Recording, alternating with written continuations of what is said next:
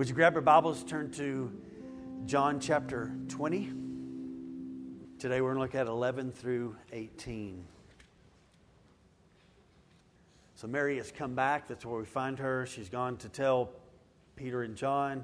Now she's come back to the tomb herself, Mary Magdalene. But Mary stood weeping outside the tomb. And as she wept, she stooped to look into the tomb. And she saw two angels in white sitting where the body of Jesus had lain, one at the head and one at the feet. And they said to her, Woman, why are you weeping?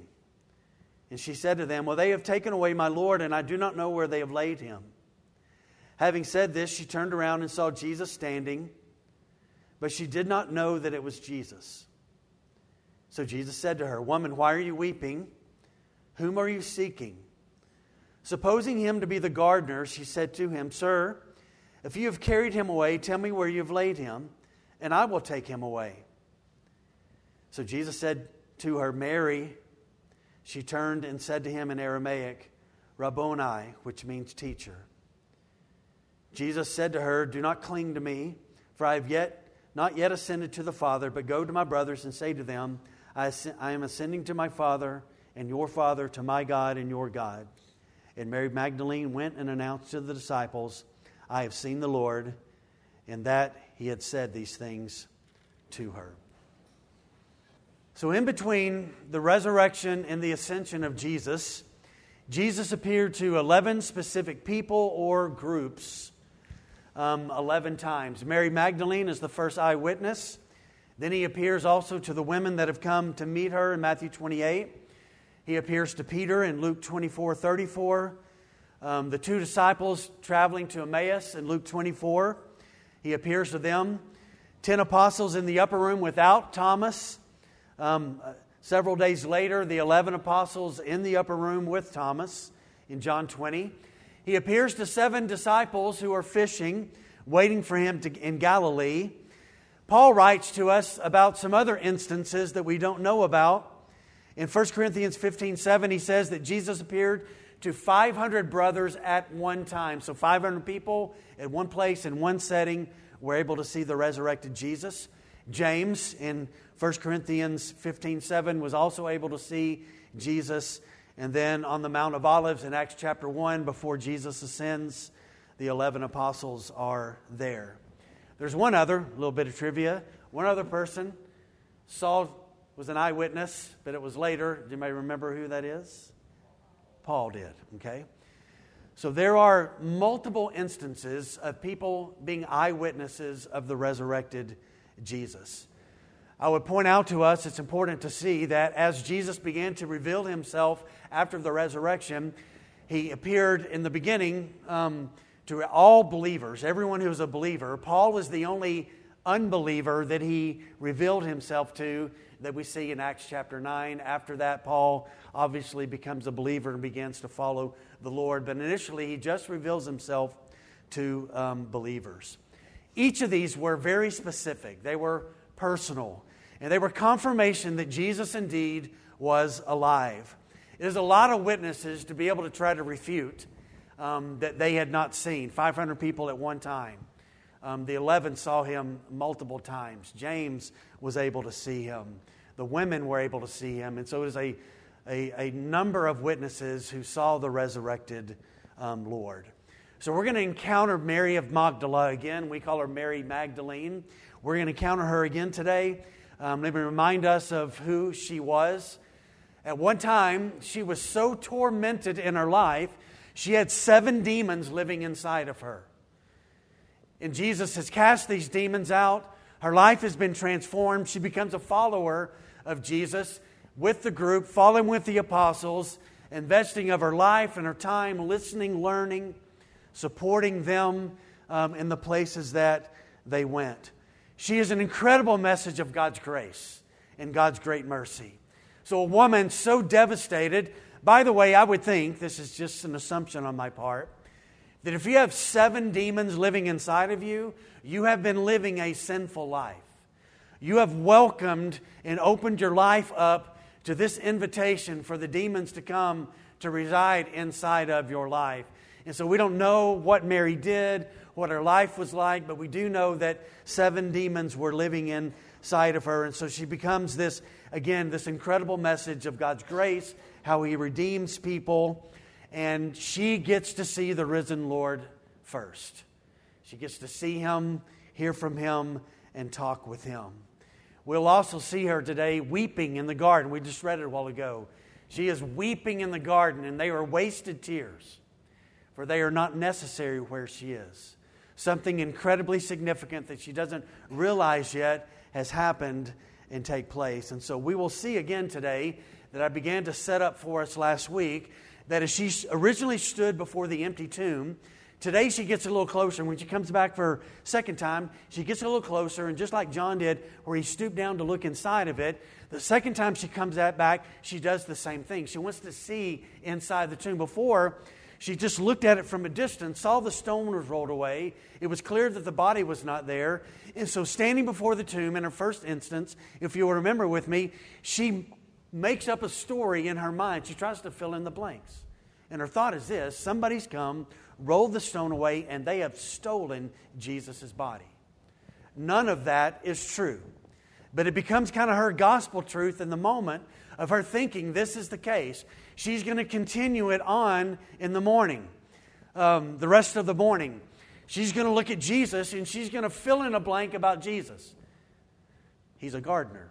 Maybe Jesus was a gardener, but on this day she looks at him. This must be the gardener. And this must be the guy who knows inside information as to where the body is. And she will ask him for a favor. Please let me know so that I can go and I can find his body and I can do something with it. There's a danger, and I want to repeat this, and we will look at it again a little bit more today, of us making up our own conclusions about what's true about Jesus. Incredibly dangerous. We can do this in our relationships. We've all done this, even in a work setting. We look at someone, they have a, a look on their face, and we think they're probably thinking about something at home, someplace else, the stress of their bank account, and we're wanting them to, to respond to us in a certain way, and they don't. And so we assume in that moment that they're upset about something with us, and we begin to fill in the blanks, begin to fill in things of what they're thinking, and they're not thinking anything about us. And so, so we do that relationally. Mary has done it on the day of the resurrection. And so I want to walk through this today and, and let us see some really incredible things to learn from Mary that I think will encourage us today in our faith. Look with me again in verse 11. Follow along with me, please. And I want to talk, first of all, this morning about Mary's broken heart. And in the moment, she's, she has a broken heart with no prospect of healing in her mind. That's what she thinks. How is this ever going to be fixed? How is this going to be healed? So Mary stood outside the tomb, verse 11 says, and as she wept, she stooped to look in the tomb. So again, this is the second time for Mary to be back at the empty tomb on this morning. She is the picture of someone who has a devastated heart, and she doesn't know what to do about it. Her heart is broken. The body of Jesus is gone. This is the one that I've loved. She's come to anoint his body with spices. Now someone has come. They've rolled the stone away. They've stolen his body. They've taken it away. And she doesn't know what to do. Now her actions reveal how much she loves Jesus. She's come back. She wants to be, she knows where he was last. So she comes back to where she knows that he was, and she keeps coming back to that place. Why? Because she loves him and she wants to be near him. Now, this word in verse 11 that says that as she stood outside the tomb, she was weeping is an interesting Greek word. I don't know if you've ever cried this way. This is what this Greek word means. This was a not quiet crying. This is the kind of crying that is loud. You ever cried that way? Or have you ever seen someone cry that way? Where they're so devastated about something, the tears just go, the emotion that's there's a heartbroken, and she is standing near the tomb now where she can get close to see inside, and out loud she is weeping. If anybody was around, they would have been able to heard her weeping outside of the tomb. This is where her heart is. It's devastated. Somebody has come and stolen away the body of Jesus. Her response, though, is not fitting to the reality of the situation. Jesus is not in the tomb because somebody stole his body. Jesus is not in the tomb because he walked out of the tomb. And so now she's sad, devastated, weeping out loud, and it's not fitting to the situation. And the reason that she doesn't realize what's happened on this morning, again, I, I want to take us back to that the angels in one of the other gospels tell the women, which Mary Magdalene was there, do y'all remember what he told you? That this was going to happen, that he was going to be betrayed, he would be killed, and he would rise again. Remember that he told you this. So she's been given the words of Jesus. Now she stands before the tomb and makes up her own conclusion as to what the empty tomb means. And instead of embracing the words of Jesus and letting that correct her perspective, she's going to go with her own perspective, and it's kept her in a state of sadness on this morning. She is weeping. Her response reveals the incredible importance that every one of us need in our lives, and that is we need a full revelation of the truth of Jesus. In each aspect of who he is, what he does, how he loves, for without it, we will naturally respond, respond inappropriately. She is weeping out loud, listen, needlessly. She doesn't need to be sad in this way. She doesn't need to be weeping out loud. Jesus told her this was going to happen. So I thought more this week about my life and your life, and I can't really speak about your life as much as I can speak about my life. I know in my own life, when I make up my own conclusions about what God's doing that aren't lined up with what God is doing, and I make up my own conclusions as to trying to determine what's happening and taking place, my focus is off. And I don't understand what's happening. And so I have to go back to the scripture. I have to go back and read again and pray more, get counsel from other people. And here's Mary on this day. She, again, she's made up her own conclusion about this. She is weeping out loud needlessly. J.C. Ryle, in writing about this, I read this, um, I heard this when I was listening to a sermon this week. He wrote these words. He said, Two thirds of the things that we fear in life never happen, and yet we're fearful of them. And then he wrote, Two, thing, two thirds of the tears that we shed are thrown away in vain because we don't fully understand what God's doing and what He's up to in the situation.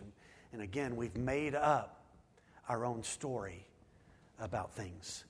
She should have been shouting from a heart greatly lifted in joy. He told us He was not going to be here, He is not here. So praise Him. I don't know where He is but he told me this was going to happen, and here it is. It has happened. So I'm going to trust and embrace God's word. All of us need this in our lives to look at the truth of God's word and to embrace what's there and to celebrate that God has specifically spoken, given direction that's clear for us to understand. And Mary, again, is stuck in the sadness of the moment because she's not embracing what Jesus had been telling them. She's stuck in that place. Truth is only, truth is always truth, by the way, but truth really has an impact in our life when it only rests in Christ. Now, our world has a problem with this, does it not? Our world says, have whatever truth you want, any version that you want to make up. In this situation, this can be true. In another situation, what was true here can be not true here because whatever f- fits us in the moment, that can be our truth. But that's not the case. Truth is truth, and truth is the thing that brings us the freedom that we need in our life. And so when the truth rests in Christ, and it should for us as followers of Jesus, it changes our perspective. And so where Mary is going to remain stuck in her own version of what has happened with Jesus and the tomb until a biblical revelation, a revelation of Jesus from himself to her helps her in the matter. She's missing the moment, missing what God's doing. She needs a revelation. And so, as she stands outside of the tomb, she still has no idea of the glory that has happened and taken place just hours before. Her lack of knowledge is not evidence that something did not happen, Because people cannot know something has happened and it has happened and it's actually true. And so she doesn't know about it, but it has happened. And sometimes in our life, this is the way it is with many people. Sometimes when they are around Christianity, they miss some of the key pieces of the fullness of the important things in regard to doctrine and truth of God's Word that keeps them from believing faith and having a stronger faith to trust in the Lord. So here's Mary. Let's, let's look at the picture full of a broken heart, and in her mind thinking, How is my heart ever going to be fixed again? She's devastated. Out loud weeping, big tears coming in, stooping down, looking inside of the tomb, and wondering, There's no way that my devastated heart is going to get fixed. Jesus is gone, and I'm never going to see him again. By the way, I remind us, none of them believed that the resurrection was actually going to happen the women will go back. They'll go back and tell the 11, We've seen the Lord. You know what it says? They disbelieved the women's testimony. They didn't believe it themselves. They weren't even expecting a resurrection from Christ. What she is experiencing is normal in regard to grieving, but if she had believed and trusted in Christ's words, she would have had a response of joy on this morning. Let me say this authentic healing that we need in our lives, the healing that our hearts need, that our minds need, our lives need, our families need, cannot come until we know the resurrected Lord, till we know what has been done for us on our behalf for his glory that Christ is risen from the dead. Note, I want to point this out she goes back to the tomb. She doesn't know what to do, so she goes back to the tomb. But I want to remind you and I some aspects of those within Christianity, they're big on shrines. We're not shrine people. Now, I, I would love this afternoon to get on a plane to go to Israel. I'd love to go see some of those things. But I don't need to go there to worship the Lord. I just need to be right here. I need to be in my backyard. I need to be at my kitchen table. I can worship Him just as well. I don't have to go to shrines to experience Christ. Christ is greater than places, He is presence. He is presence wherever we are, in whatever moment, in our greatest joy, in our greatest heartache.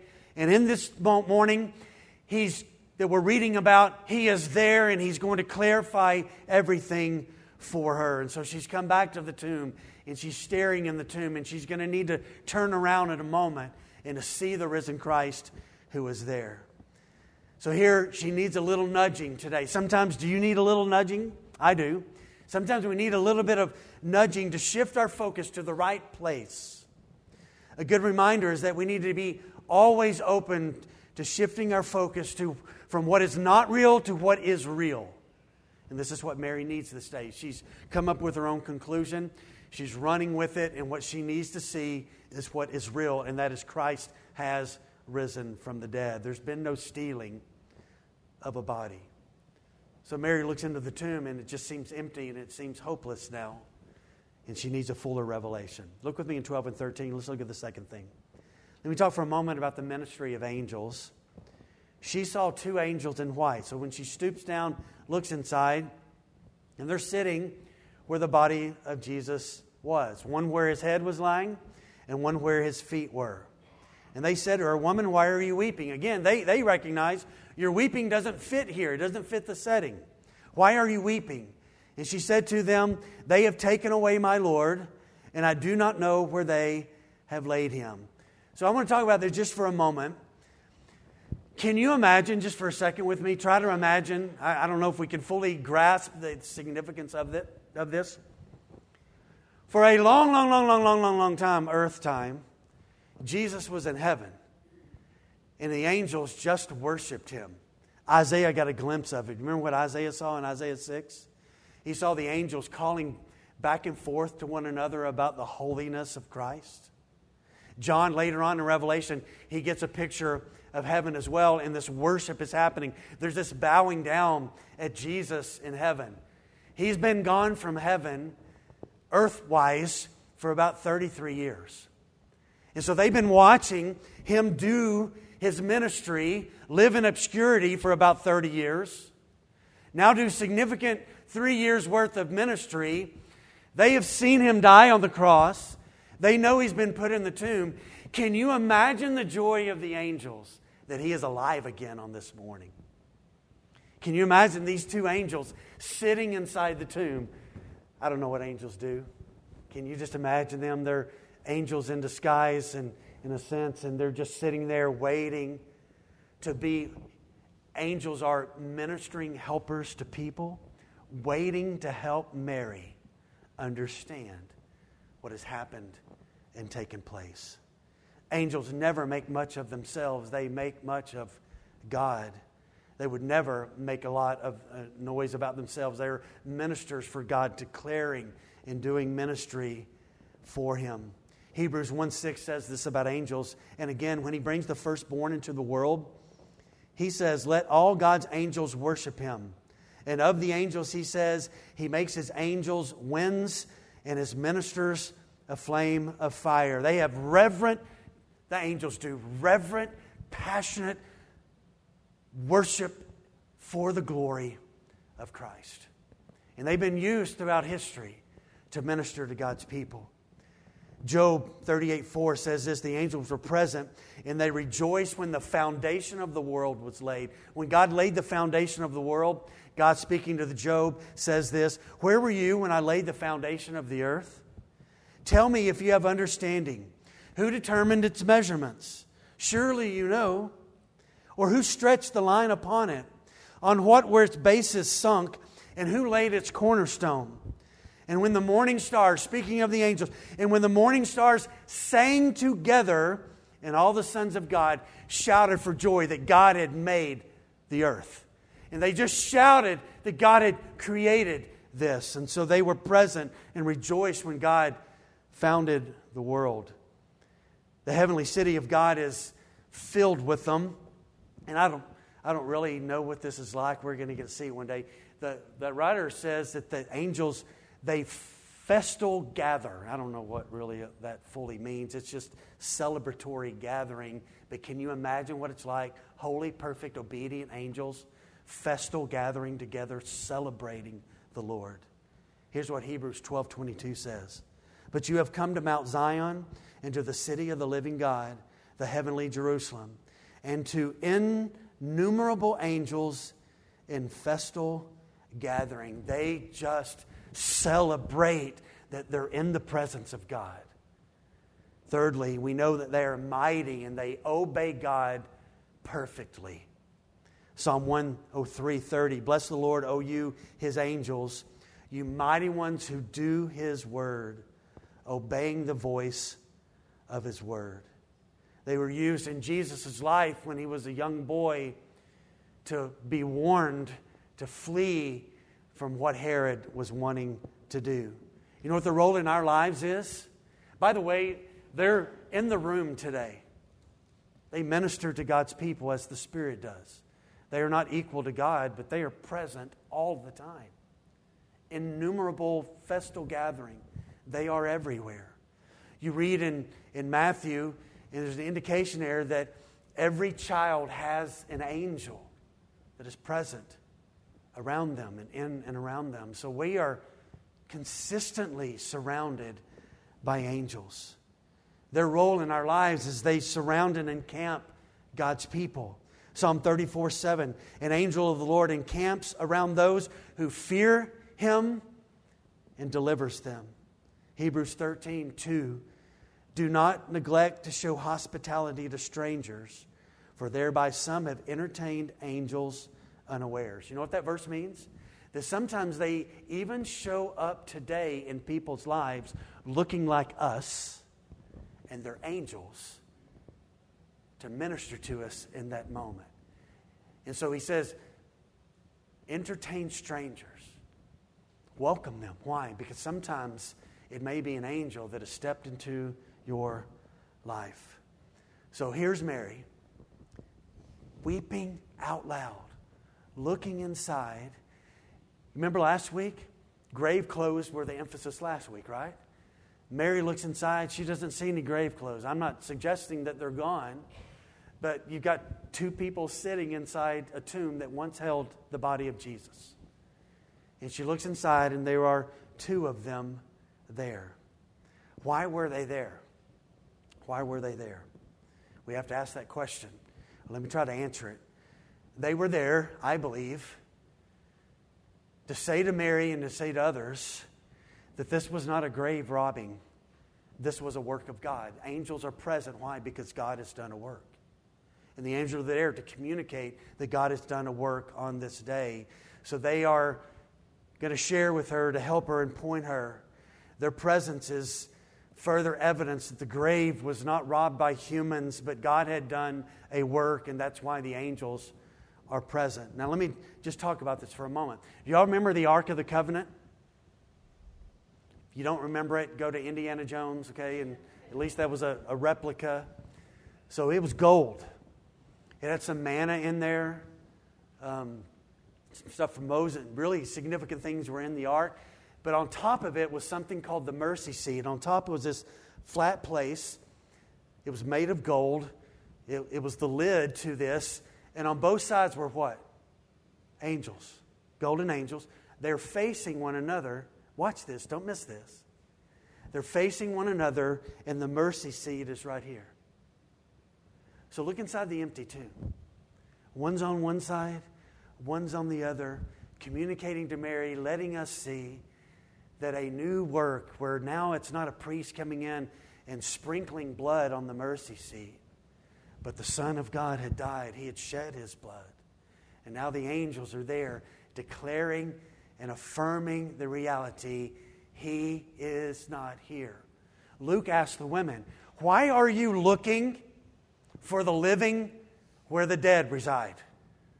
Why are you looking for He who is alive where the dead are? And so, so they are there to call out to Mary and to the others that Jesus has risen from the grave. Exodus 25 2 describes the two angels on top of the Ark of the Covenant in the mercy seat in verse 2, it says this God says, I will meet you there at the mercy seat. And guess what he's about to do in Mary's life? He's about to meet her there, just outside the tomb where the two angels are sitting, where his head was and his feet were. It is a great place to meet Jesus at the cross and the resurrection. And this is exactly what happens with Mary. So Mary, Mary is now experiencing both of those realities. On Friday afternoon, she stood at the cross and watched Christ die. Now she's at the cross and she's going to see the resurrected Lord here in just a moment.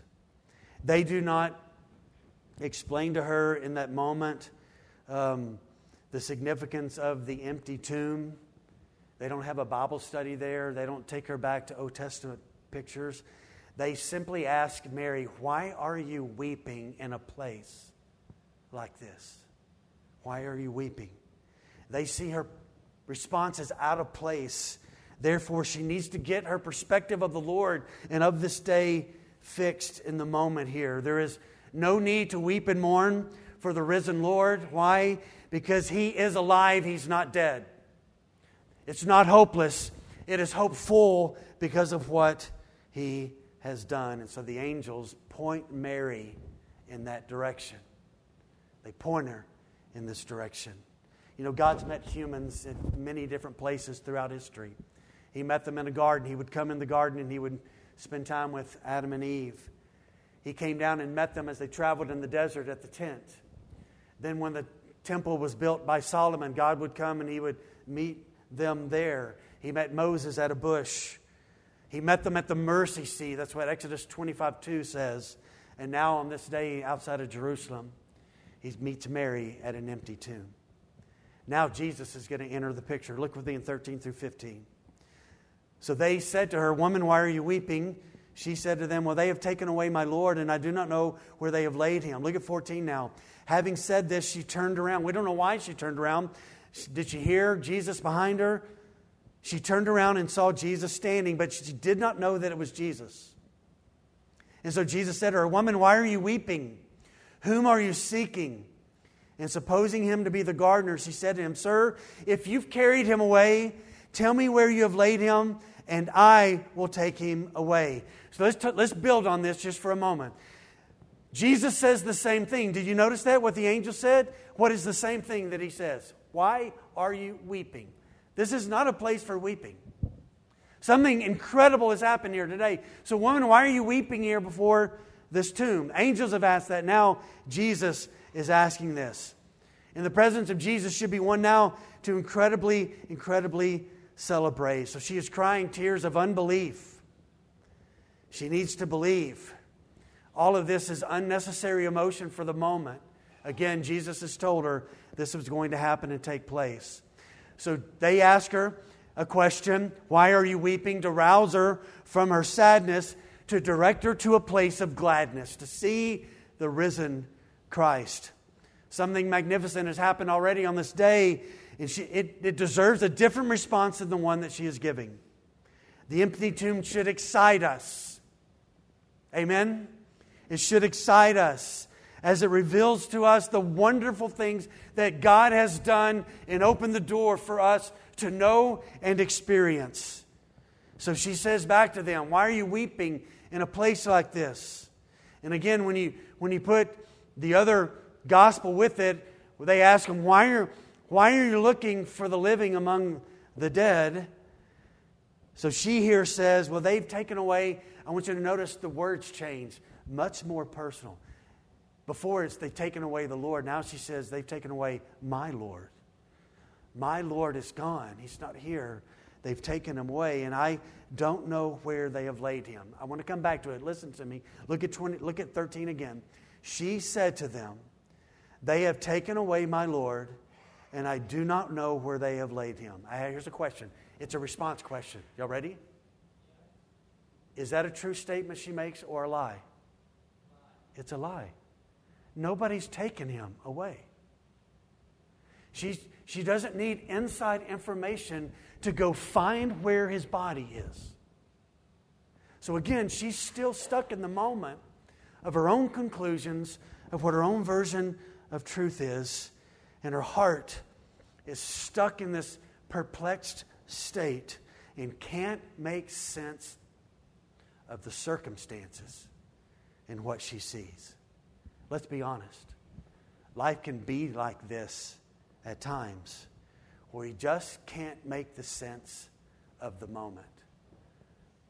Colin Woodward's in the room here today, and I didn't ask you permission, but I don't know the full story, but I don't care if you gave me permission or not. This, um, Colin just graduated from Texas A&M, and uh, I, I got a speech communications degree, he got a aerospace, aeronautical, like really significant degree, really, really smart. He was not able to find a job at all. Went to all the places where you get hired on for people who, who work for NASA and all this kind of stuff. He just randomly, randomly appeared in a restaurant one day, and a young woman was there whose dad works for a company here in McKinney who was hiring in his field. He had applied, applied, applied, applied. Some, and I know there was a while, because I talked to your parents, where they're like, man, God, you're going to have to come through. God, you're going to have to do things. Sometimes we look at situations and we just wonder, God, what are you up to? And you know what God's doing? How about just wait and let me do what I do? And at the right time, in my will and in my purpose, I'll bring such clarification to what you need to do with your life.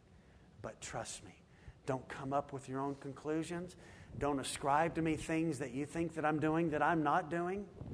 Just walk and trust. Can't life be like that at times? We're trying to figure out what God's doing. Oh, and He's doing stuff. He's doing stuff. He's at work. He's moving. And uh, today he says, if I don't give you the answer today, here's what I'm asking you. You trust me today. And tomorrow, if I don't show you what you think that you need to know on Monday, you trust me because I love you. Listen, the cross and the resurrection are not because God doesn't love us, they are because God loves us. God has a will for us and a purpose for us. We must walk in obedience and wait and trust. We walk in obedience and we wait and trust. And as we walk in obedience, you know what God does to obedient people? He blesses them. He blesses them. And so sometimes it's in situations like Colin experienced a lot of waiting, a lot of what's going to come, and then God just comes through, and you just raise your hands, right, and just say, Praise Him. Praise Him for who He is. So here's Mary. Just like that, like we are. We can't make any sense out of the moment. Trying to figure out what do we do? Mary needs a new encounter. Listen, the empty tomb is her hope. But as long as she continues to stare into the empty tomb, she's going to miss who's just a few feet away. Who's a few feet away? Jesus. By the way, he's not going back into the tomb. She's not going to find him there. She's not going to find him laying somewhere. She's just going to have to hear something and turn around, and there he is, looking like a gardener. Is that not amazing? It's kind of interesting that she looks at the resurrected Lord and she just, there's a gardener. No, no, that's the eternal resurrected Son of God standing there. And again, she has a picture of what Jesus looks like, and he looks differently for a number of reasons. Let me share a few, few more things and we'll move to the next part here. She comes to the tomb and hangs around to see a dead body. You know why he stays around at the tomb on this day? To reveal that he has an alive body. To reveal that. She's come to see a dead body. He stays around to show that he has an alive body. We're not told why, but she's not able to recognize Jesus. As a matter of fact, most of the people who saw the resurrected Lord didn't see him. He was different, his body was different. They didn't recognize him. And so she's weeping over and seeking what's not there. And so Jesus asks the same question Why are you weeping? Yes, Jesus knows everything. He knows why she's weeping, but he, see, he sees her tears of sadness as not belonging to the moment.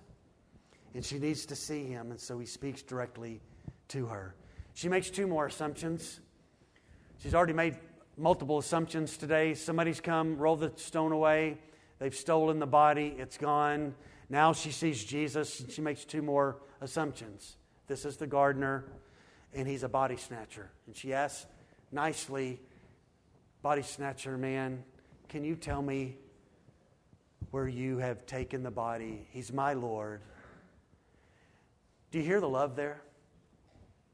Can you tell me where he is? And I'll go and get him and I'll carry him. Is she going to be able to carry the body by herself? No. But it just kind of shows the state of where she is and the sadness that filled her heart in the moment. Unbelieving or unbelief will blind us from seeing the Lord's activity and His presence in our lives. He's been at work. God's been at work on that Sunday morning, by the way. And she just can't see it yet. Maybe you're here today and God's at work in your life and maybe you can't see it. What you need to see is Him. When we see Him and we worship Him and we glorify Him, then we're able to see the glory of who He is and transformation happens and takes place. So look at verse 16. So Jesus said to her, Mary. And she turned and said to him in Aramaic, Rabboni, which means teacher. And Jesus said to her, Do not cling to me, for I have not yet ascended to the Father, but go to my brothers and say to them, I am ascending to my Father and your Father, and to my God and your God. Let's talk about this just for a moment. Y'all remember John chapter 10? The sheep know whose voice? The shepherd's voice, right? And because they know the shepherd's voice, if, if a hired hand comes in and pretends that they're the shepherd or something of that nature, the sheep don't listen. Why? Because they know the voice of the shepherd. I want you to note the beautiful picture here. Again, the most significant day in the history of the world. And tenderly, Jesus says, Mary, Mary. How many times had she heard that voice in her life over the, those previous years and days. And she is a believer. That's why she's there that day. She's wanting to figure it out, she's trying to understand it. Mary. And she immediately recognizes, Teacher, I'm in the presence of my teacher, the one who teaches me about life. His personal use of her name cleared up all the confusion that she was having in the moment. And so she must have done this, and we know this that the other women, Matthew, I think Matthew records this, that the other women, if you remember, they go over and they fall at his feet and they grab his feet. And so he says to the women, and he says to Mary here as well, look at 17, do not cling to me, for I've yet I've not yet ascended to my Father, but go to my brothers and say to them, I'm ascending to my Father and your Father, and to my God and your God. So she, she clings to him. Why is she clinging to him? Let's be honest. She's like, I'm not letting you get away from me again. So she goes and she clings to him, and he's like, Don't cling to me. Things are different now, Mary. You're not going to be able to relate to me like it was before the cross and before the resurrection. I'm, I'm going to the Father. I'm going to go away and so you're clinging me is thinking that things are going to be as they have been. They are not going to be as they've been. And so she's clinging with that kind of that, that idea and that mindset that she's not going to let him get away again. And so the implication from Jesus here is she's grabbed on to what he's wearing. She's holding his feet. I don't, I don't know what it is, but she is clinging to him. Now you may go, well, gosh, her heart's been sad. And, and now she's like, You're alive. How awesome is that? And, and, and now he's like, Not being nice. Woman, quit touching me. That's not what he's saying, okay? Please hear, that is not what he is saying. He is not rejecting her response to him. He is letting her know that something incredibly significant has happened. And how she used to relate to Jesus was not going to be the same Things were going to be different, and she had a task. Jesus had a task for her. Mary, go tell about.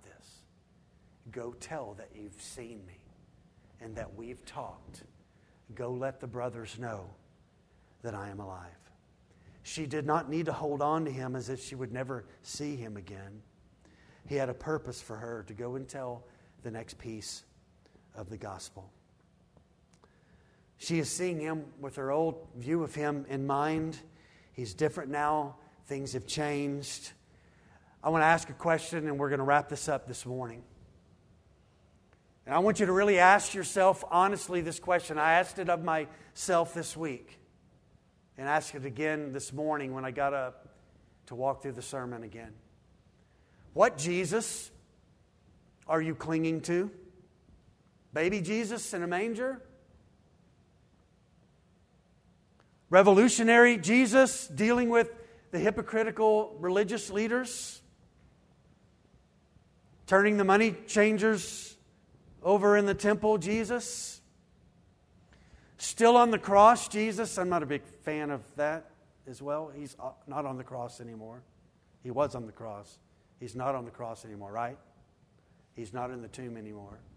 Some people want to cling to Jesus on the cross or are you and I clinging to the risen, exalted, victorious Jesus? Now, all of those are important. All of those are important. But we need to be clinging to power, Jesus, who has conquered death and has arisen from the grave and has ascended and he is reigning. This is an incredible moment in the garden here. The woman again, listen to this, who was once possessed by seven demons, is standing in the presence of angels and is the first one to see the risen Jesus.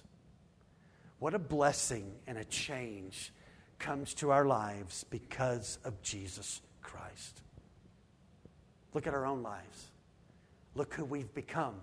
Not because we have become something, but because He has done something significant. All of our lives have been so changed by Him. He comes to those who love Him, even those who don't yet understand everything.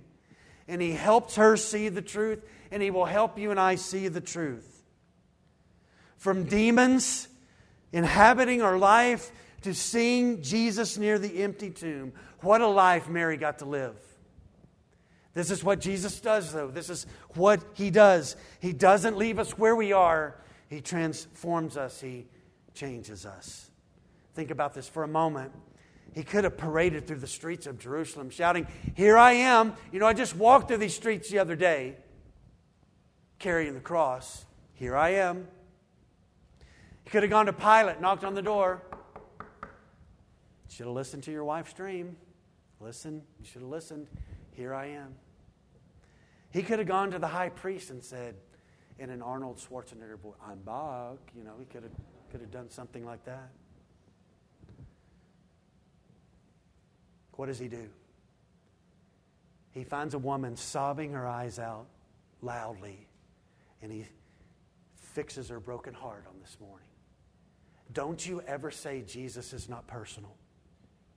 Look what he does to Mary's life on this morning.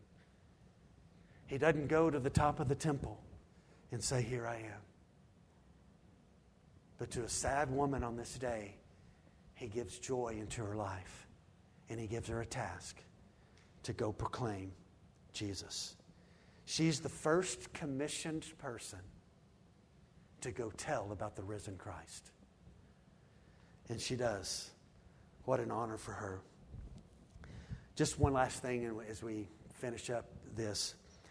The first time Jesus calls the 11 brothers is right here.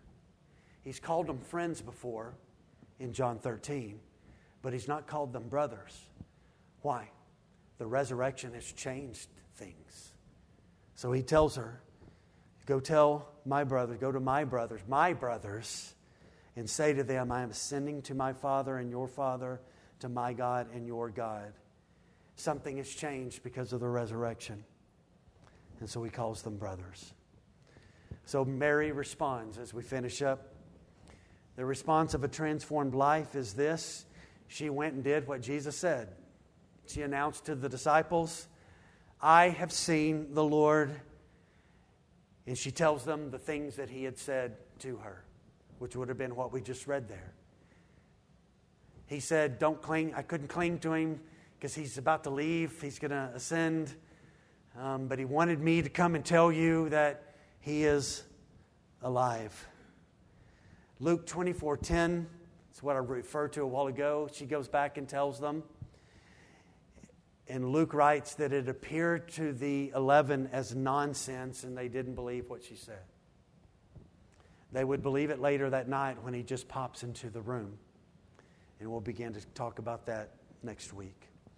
So, what are some takeaways? Let me give you a, a few takeaways as we finish up today. We must, I cannot stress this enough, we must put aside man centered conclusions.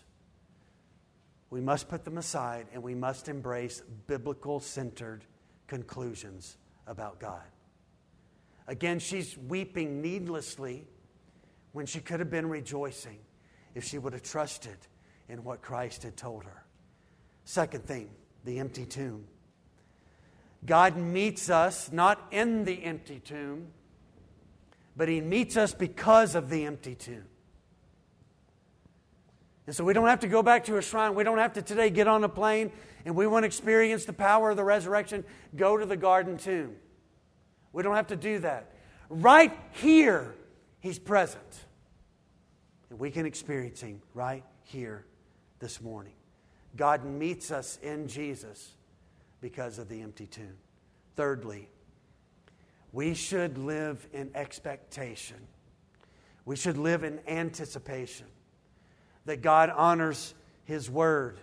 His word will be fulfilled. It will equip us. It will cut through the lies so that we know what the truth is. That's what Mary needed on this day. So the angels are like, Why are you weeping here? Why are you looking for those, the one that's living among the dead? No, he told you. Remember what he told you? He told you this was going to happen. We must live in anticipation that God honors his word, and those who walk and follow his word, he honors that. Fourthly, though on that day he said, Don't cling to me, I think he would say today cling to the resurrected Jesus. We cling to him, we hold on to him. He is ascended, he is exalted today, interceding in our behalf. Last takeaway is this we should live a commissioned life, that we are called to go, we are called to share, we are called to tell the story that Christ has risen from the dead. I just want to take a brief moment and say this as we finish. So, at 17 years old, junior in high school, I was lost as could be. And I was brokenhearted, trying to figure it out. I didn't cry every night, but I was brokenhearted. I didn't know what to do. Beginning of my junior year, I got my syllabus. Fourth period, Algebra 2. Uh oh. I'm not a math brain. A lot of hard work went into me passing math and accomplishing that. But my whole junior year, after first six weeks, my dad said, You're getting help. Little did I know that God was at work doing something in another family's life in Meridian, Texas, not far outside of Waco, where I grew up. And that family was being transferred from Meridian to Waco where the dad was going to be a president of the bank, a local bank there. They loved Jesus. So in my fourth period class was a guy named Todd Still. He's a New Testament professor now, and he was weird. Weird Jesus kind of person. I was lost. I didn't like church, didn't like coming on Sunday mornings, had to come. Took my bulletin, colored in all the O's, the circles of the P's, tic tac toe with my other friends who didn't want to be at church. But God used Algebra 2 in my life in this way. Todd became my tutor. So every night before a test, I was at the still house and we were walking through problems for the test the next day. Little did I know Little did I know that, that it wasn't about me ultimately passing Algebra 2, which I did, and have never taken another math class in my life except for freshman math. Do you know what Algebra 2 was about? That I would watch Todd for a year. And I would listen to how he talked to his girlfriend. That was different than the way I talked to my girlfriend, if I ever had one. It was different. He responded to things in sports differently than I did. And so at the end of my junior year, you know what happened to this life? Jesus revealed himself to me, and I believed. And this is what God does He just transforms people. Has He not transformed you in a, in a different way than me? He does that. He transformed Mary and He commissions us, He gives us a life to do something, to not just hold it in. I, I thought about yesterday, can you imagine what she thought about and, and what her face was like as she ran to find the 11? Can you imagine what she felt? Can you imagine her bursting in the room? I've talked to him, saw him just a few minutes ago in the garden. By the way, he's not in there. He looked like a gardener for a second, but he wasn't. I saw him, I touched him, and he told me to come to you to tell you he is alive. He's alive. What a blessing she had. What a blessing we have today to hear the story again, but also to be entrusted with the same task that Mary had to tell the gospel story. Let's pray.